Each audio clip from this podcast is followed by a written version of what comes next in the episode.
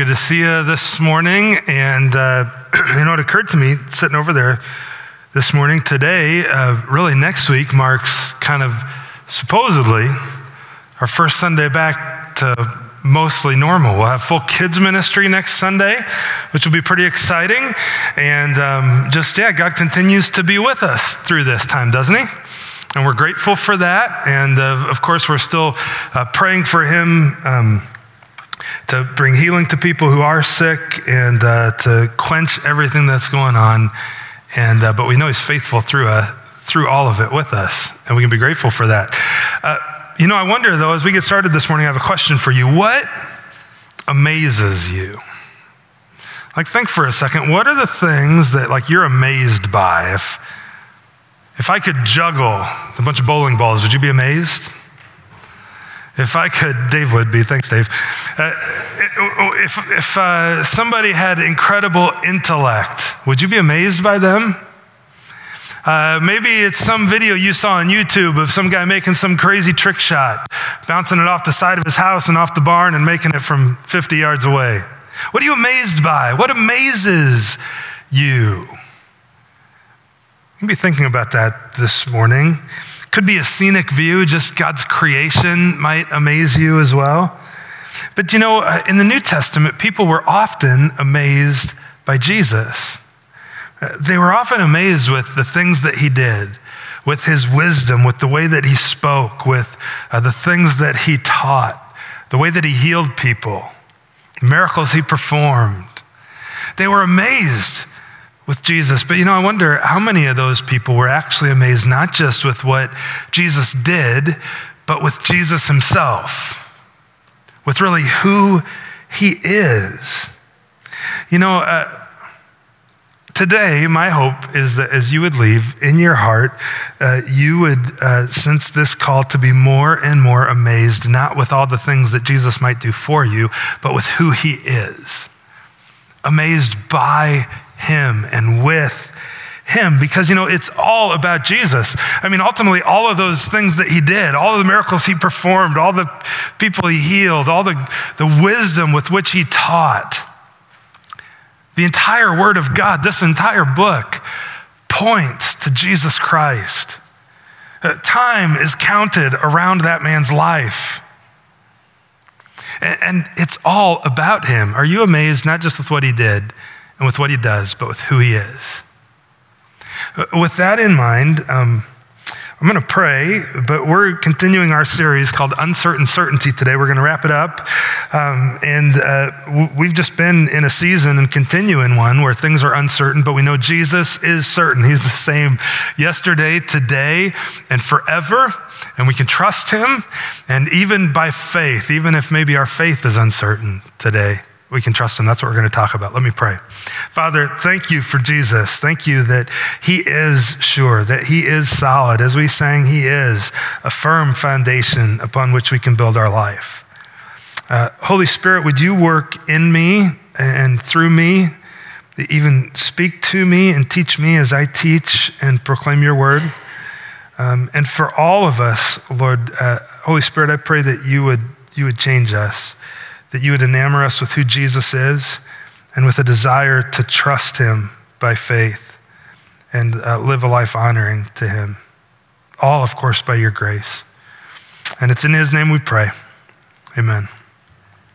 We're going to be in Mark chapter 6 today. And so if you've got your Bible, if you got an app, you can turn there with me, Mark chapter 6, and uh, it'll be on the screen as well.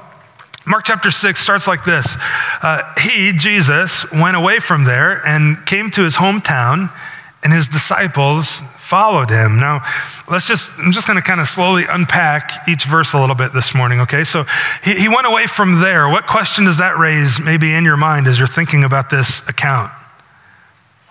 Where's there? Where was he? What do you mean he went away from there? Well, if you would read uh, more of Mark, you find out in Mark's account, back in chapter 4, Jesus was in a place called Capernaum. And from Capernaum, he sent out, he, he, he set off, excuse me, with his disciples across the Sea of Galilee, which is really just a giant lake. It's a big lake. It's not, it's really, that's what it is. And he sets off, and a storm comes up. And in Mark chapter 4, Jesus calms the storm.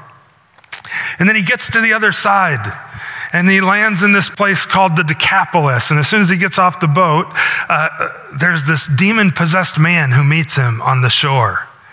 Uh, the demoniac, sometimes he's referred to as. And uh, Jesus heals him.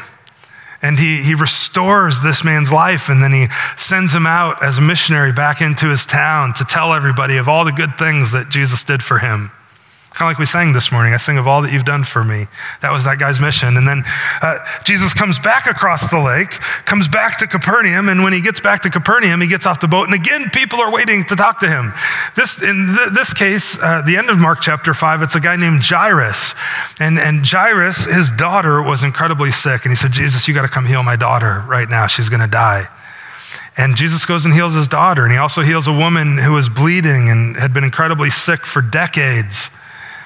And now we pick it up in chapter six. All of those events lead up to this one where we read that Jesus went from there. In other words, he goes from Capernaum and he goes to his hometown. Do you know what Jesus' hometown was? What's your hometown? Some of you, your hometown is Milford, maybe New Paris, maybe Syracuse, maybe Leesburg, Warsaw, I don't know. My hometown, I, I live in Milford, but my hometown is a little town in Iowa, not unlike Milford. Northwest Iowa. That's, that's still, that's what I would still call my hometown. So if this was me, I'd be going back to Iowa. Jesus' hometown was a little town, you probably have heard of it if you don't know it, called Nazareth.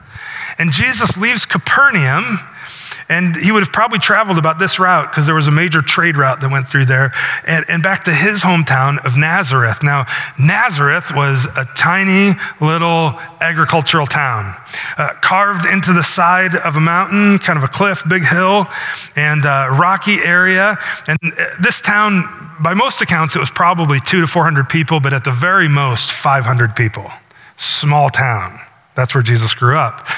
And uh, for a while, he's kind of based his ministry out of Capernaum on the Sea of Galilee. But in this case, he's now going back to Nazareth. And as we read, he, he goes from there, he came to his hometown, and his disciples followed him. His disciples follow him, and that's uh, just like any teacher, any rabbi in the New Testament, that's what they would do. They'd go about life, and wherever they went, the people who were learning from them and following them and being taught by them would just follow them to wherever they were going. So they followed Jesus back to his hometown to, to see his life and to learn from him. And, but you know, this isn't Jesus' first trip home. It's not his first trip back home. Uh, we actually have an account where he went back um, to his hometown earlier in his ministry. And I'm going to read about it to you from Luke chapter 4. It won't be on the screen, but uh, you're welcome to look at it with me, uh, starting in verse 16 of Luke chapter 4. When Jesus came to the village of Nazareth, his boyhood home, he went, as usual, to the synagogue on the Sabbath and stood up to read the scriptures. So Jesus' pattern throughout his life was uh, he, he, was a devout follower of the Father. He, he, he went to church, in other words. And he gets up and reads scripture. And the scroll of Isaiah the prophet was given to him, and he unrolled the scroll and he found the place where this was written. Here's what Jesus reads that day in church. He says, uh, The Spirit of the Lord is upon me, for he's anointed me to bring good news to the poor. He sent me to proclaim that captives will be released, that the blind will see, that the oppressed will be set free, and that the time of the Lord's favor has come. This was written like 700 years prior to this by the prophet Isaiah. And you've probably maybe even heard some of those verses around Christmas time. They're, they're read often because they're prophesying about Jesus. And now Jesus is the one reading it. And he reads it and he rolled up the scroll, he handed it back to the attendant, and he sat down. And all eyes in the room looked at him intently. And then he began to speak to them. He said, The scripture you've just heard has been fulfilled this very day. Well, it goes on. Luke says, Everyone spoke well of him. They were amazed by the gracious words that came from his lips. And man, how can this be? This is, isn't this Joseph's son? We knew his dad. He's a carpenter. He swung a hammer for a living. That was, I remember him in diapers. I remember this kid. Man, this is incredible. And so then Jesus, uh, in response to that, he says, You know, uh, one day you will undoubtedly quote this proverb to me. You'll tell me, Physician, heal yourself, meaning uh, do miracles in your hometown like those that you did in Capernaum. But I tell you that no prophet is accepted in his own hometown. Then he goes on and, and teaches some other things from the Old Testament and how people have rejected God and that they're going to reject him. And you might be speaking well of me now, but in the end, you're, you're going to reject me. And they became furious with him.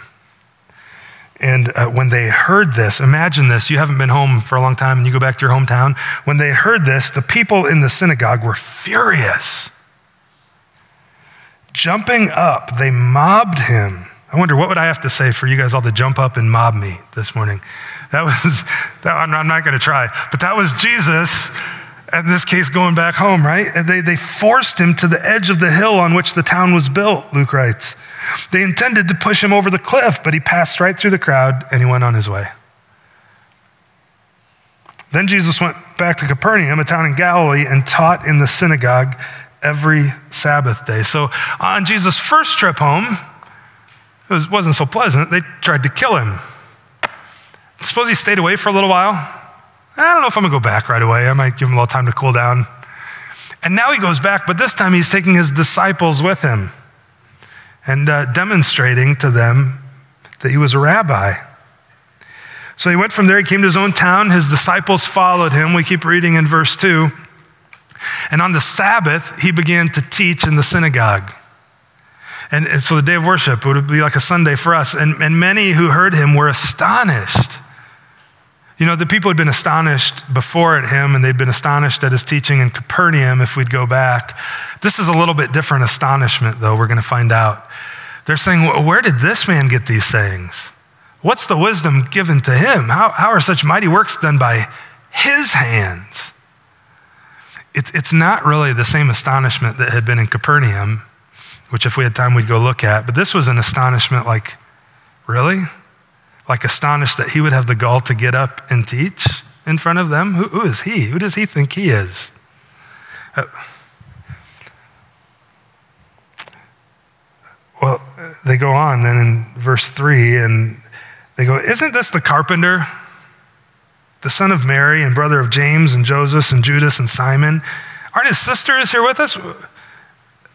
In other words, we've known this, this guy since he was a toddler. Who does he think he is? He doesn't have any special training.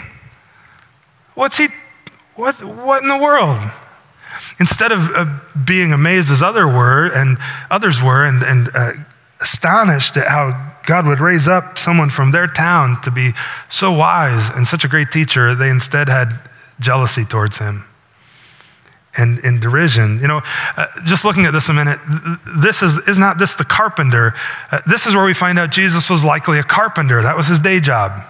And the reason we know that, Matthew, uh, the other time we read about it, Matthew says that Jesus was the son of a carpenter.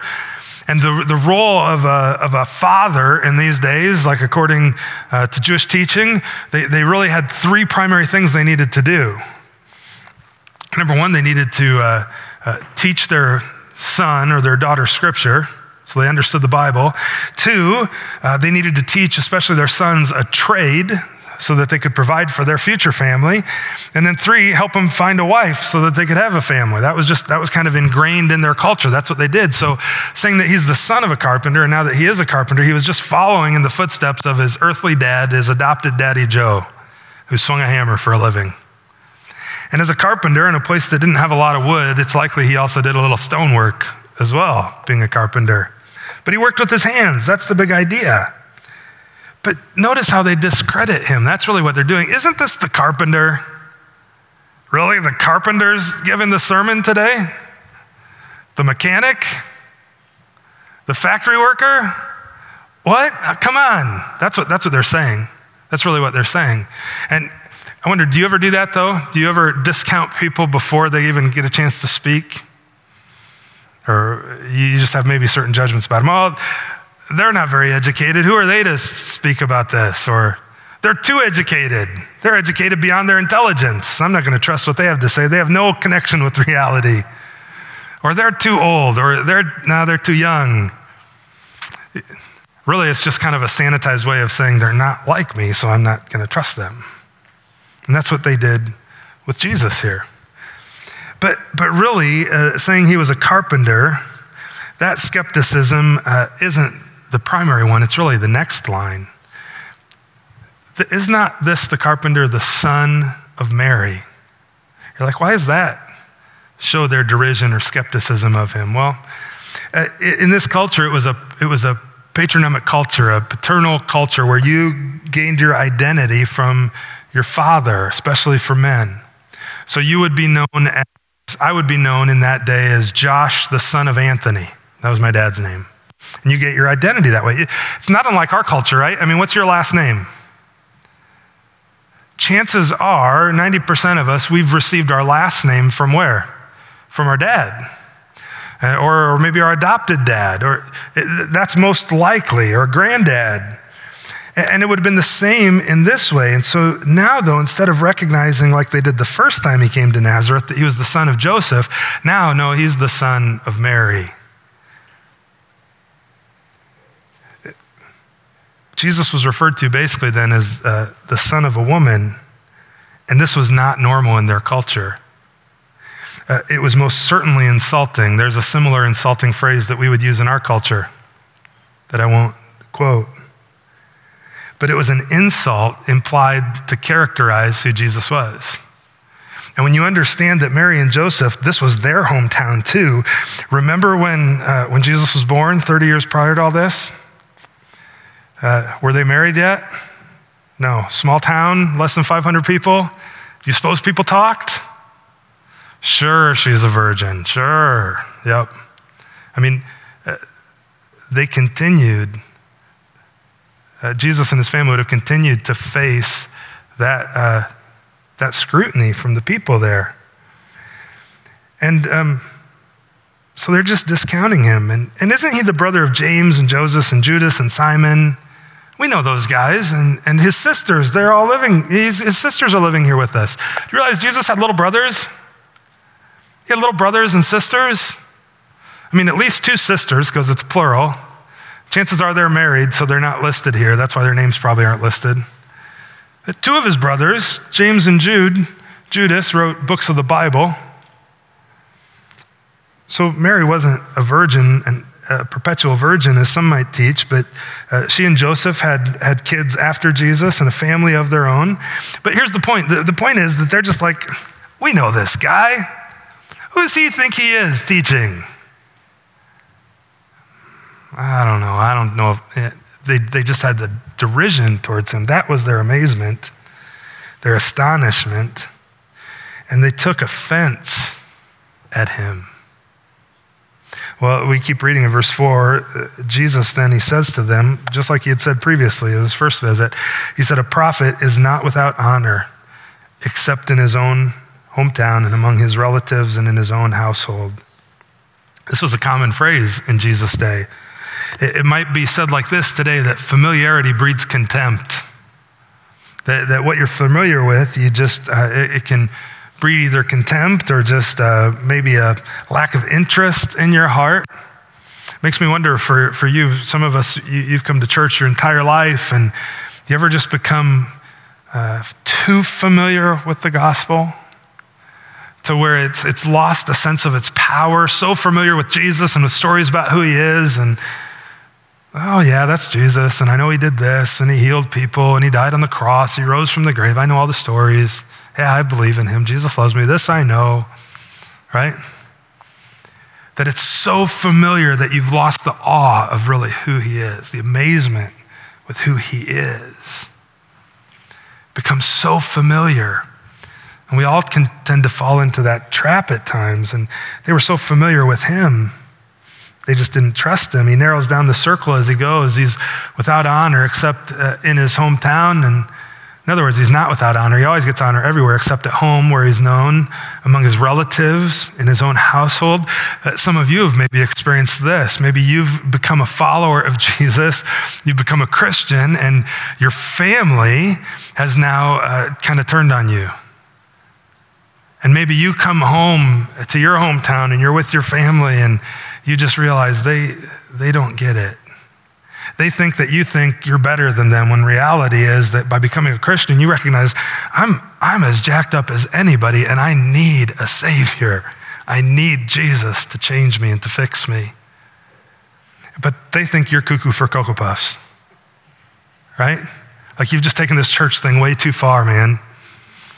And Jesus experienced that. If you've ever experienced that, Jesus knows it well. Jesus knows it well. So he gets to his own hometown. Uh, they didn't try to kill him this time, but they weren't pleased with him. And Jesus tells them these things. And then in verse 5, we read this that Jesus could do no mighty work there. He, he couldn't do a mighty work there. It says he did a few things, except he laid his hand on a few sick people and healed them. Uh, but he could do no mighty, mighty work there. I think this points a little bit to Jesus' humanity in one sense, but I think there's something else for us to understand here. When I say it points to his humanity, so many other religions would teach that if you're good enough, if you do enough right things, that you could become like a God. Some even teach that you'd get your own planet. Not kidding, they do. But uh, Christianity is unique in that it says that Jesus is God, He is eternal, and it's not that you, as a human being, could become God. No, it's that uh, God in, became human. He put on flesh and he dwelt among us and he lived the life we could never live. And he died the death that I deserve on the cross for my sin. Not only that, but he rose from the grave so that I could be with him for eternity. That's incredible. But Jesus lives his life on the earth. He, he doesn't quit being God, but he adds humanity to his deity. Get your mind around that for a moment. But I believe that in his humanity, then, he didn't ever, like, you know, pull out his God card and say, Oh, I'm God. And do the Holy Spirit worked through him. He never let go of his deity, but the Holy Spirit worked through him perfectly. And so at this point, when he can't do a mighty work, something, uh, there, there's something here where the Holy Spirit uh, and, and the Trinity as a whole, just, it's, it, it's not going to happen. Jesus isn't going to perform a mighty work, but why? That's the big question. Why? Well, I, I think we see the answer in verse 6. Let's keep reading. It says that after Jesus was there, he couldn't do a mighty work and he marveled. In other words, he was amazed because of their unbelief or their lack of faith. Your translation might actually say amazed. That's another way to translate that word.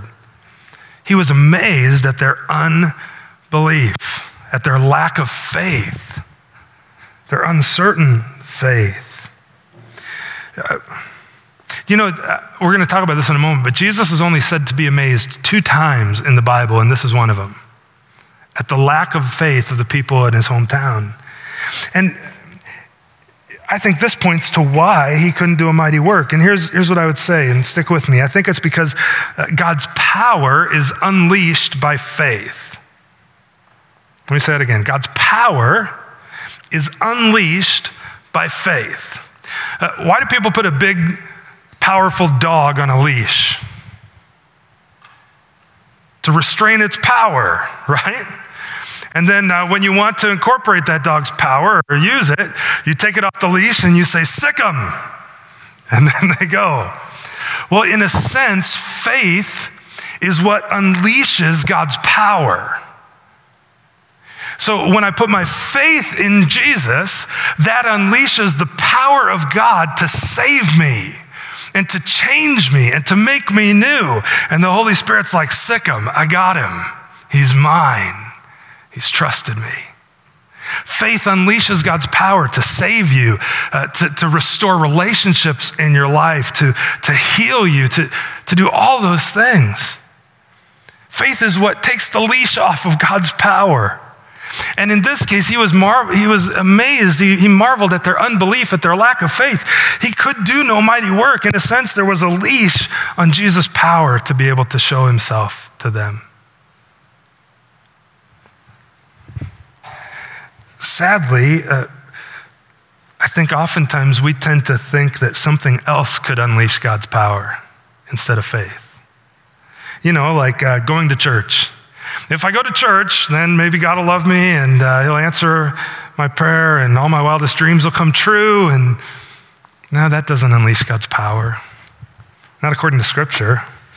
Uh, what about good works? If I do enough good things, maybe God's power will be unleashed in my life. Or, or not maybe good works, but just a lack of really bad works, a moral life.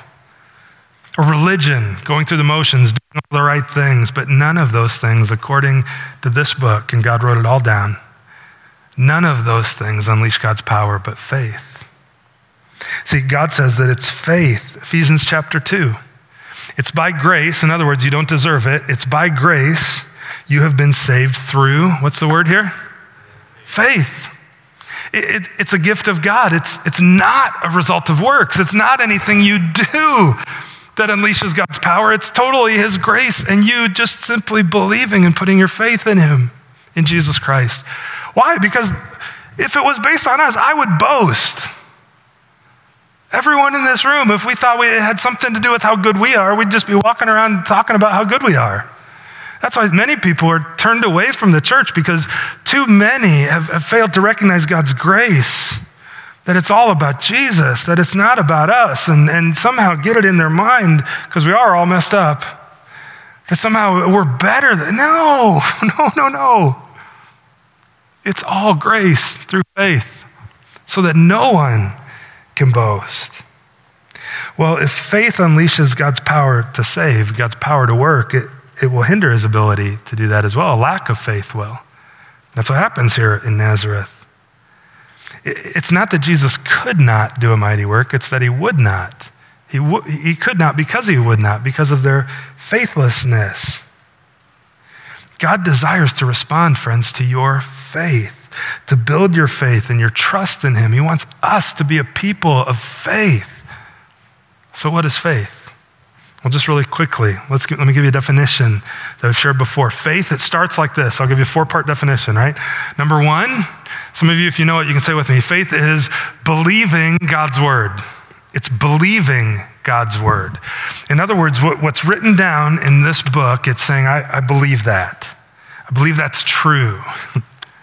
I believe that Jesus is God eternally, who put on flesh, who lived a perfect life, a sinless life, who died on the cross in my place because I deserve to die for my sin. It's believing it. But it's more than this because guess what? Jesus says, even the demons believe. Even the demons believe that to be true. So it's not just necessarily simple belief. Faith encompasses more than just a, mental assent, it's also acting upon God's word. So it's, it's believing it and then doing something with it. I got to be careful here because what I'm not saying is that somehow by you doing something, that God is pleased with you and saves you. No, it's all, it's all His grace. It's all what Jesus has done, not, not, not what we do. But true biblical faith, it doesn't just sit in my head, it, it, it works its way out in my life. And I act upon it. So when the Bible says to become a Christian, I have to repent and trust Jesus, it means I put my faith in Jesus. It's not just, yeah, I think that's true. Jesus loves me. This I know. No, it's like, Jesus, I, I trust you. Here's my life. I yield to you. It's believing God's word and acting upon it. Now, do you ever read something or God impresses something on your heart and uh, you're like, oh, I know I should do that, I believe that, and I know I should act on it, but I don't really want to. I don't feel like it. See, real biblical faith, it believes God's word, it acts upon it no matter how I feel. Even, even when I, I think, boy, I don't know if I want to do that because then they're not going to like me, they're not going to be happy with me. I don't know if I want to say that, even though I know it's true and I believe it and I would say it with grace, but I don't know. I don't feel like it. Or I just, I don't like them today, so I don't want to tell them that. It's believing God's word and acting on it no matter, how I, no matter how I feel. Well, why? Because God promises a good result. He promises. He promises, friends, that if, if you would put your faith in Him, if you would trust him, if you put, put that into action, he promises a good result. First off, to, to save you, that you'd be with him forever. And by the way, he keeps all of his promises, everyone.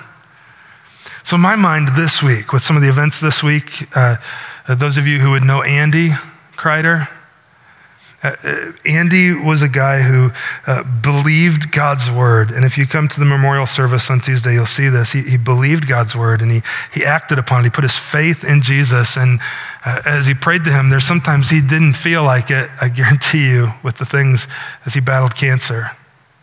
But God promised a good result, and that good result may not have come on this side of eternity for him, but uh, listen, friends, his faith became sight this week, and he's more alive now than he ever has been. God promises a good result, even if you don't see it until you see Jesus face to face. It's a good result.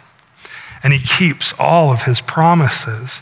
That, that's, that's faith in a nutshell kind of breaking it down. And Jesus was amazed because the people in Nazareth, uh, they didn't believe God's word. When Jesus taught it, they're like, ah, I'm not buying that. I don't, who are you to teach me this? I don't buy it. They, they certainly didn't act on it. If anything, they did the exact opposite. They didn't follow Jesus. They tried to shove him off a cliff at one point. No matter how I feel, because God promises a good result. Uh, they demonstrated a lack of faith and it, at least God's power in their life, both to save them and to heal them. Jesus was amazed by their lack of faith. I, again, I ask, what, what are you amazed by? What are you amazed by? What are you amazed with? See, when, when I have a lack of faith and I'm amazed not with Jesus, but with, with the good things that he might do for me, I make Jesus into a genie in the bottle and I rub the lamp and he pops out and grant me my three wishes. I'll take this, this, and this. But, but faith says, no, it's not about me. Jesus, it's all about you. And here's what I request, here's what I would desire, but in any case, I'll still follow you. No matter how I feel, because I know you're in control. I know you promise a good result. I know you're saving me. And, and friends, Jesus desires for you and for me and for us to be people of faith, to believe his word and act on it, even when it's not popular, because he promises a good result. Well, I, I, mentioned Jesus is amazed twice in Scripture. We've seen one, the lack of faith of the people in Nazareth, but the other time is in Matthew chapter 8. In Matthew chapter 8, the other time that we read that Jesus is amazed, check this out. When Jesus had entered Capernaum, a centurion came forward to him. A centurion was a Roman official. Uh, he was in charge of, of at least 100 men. That's where the name centurion comes from. Uh, he, he, came forward to Jesus, appealing to him, Lord, my servant, he's lying paralyzed at home. He's suffering terribly. And Jesus said to him, I'll come and heal him.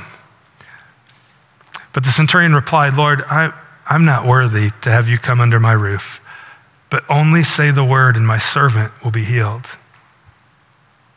For I too am a man under authority with soldiers under me. And I say, Go, and he goes. I say to another, Come, and he comes. And to my servant, Do this, and he does it. And when Jesus heard this, he marveled, he was amazed, and said to those who followed him, Truly I tell you, with no one else, with no one in Israel have I found such faith. The centurion's faith, he believed God's word. He believed that uh, Jesus was the Messiah, that Jesus could speak and it would happen. He acted upon it. He went to Jesus, even demonstrated his faith and said, Hey, you don't, you don't even need to come. You can just speak. I know that's true, and I trust that. No matter how he felt, I think maybe in his heart he would have thought, Yeah, it probably would be better. I'd feel a little better if he just came. But he still trusted him, and Jesus promised a good result, and he gave him one, didn't he? So basically, it boils down to this Jesus is amazed by two things faith and lack thereof faith and lack thereof. Which means, by the way, that uh, for every one of us, whether you're a person whose faith is in Jesus or claims to be or not, if you're just here, we're glad you're here. But you need to know that then, by association, there, Jesus is amazed by you. And he's either amazed then by your faith or by your lack of it. Friends, if you haven't trusted Jesus, man, it is the best decision you can ever make with your life. Your life won't necessarily get better, by the way, it might actually get a lot harder. But it's the best thing you can do because God promises a good result. When you trust Jesus, uh, all the self help things in the world uh, will never help you, but Jesus comes and He makes you new. He makes you a, a brand new creation. And you can be amazed with who He is, that there's nothing better than Him and he, he makes you new. And one day, even if life is hard your rest of the time on this earth, one day, listen, he keeps all of his promises. And he will keep that promise to you to redeem you and save you and make you his completely for eternity. Let me pray.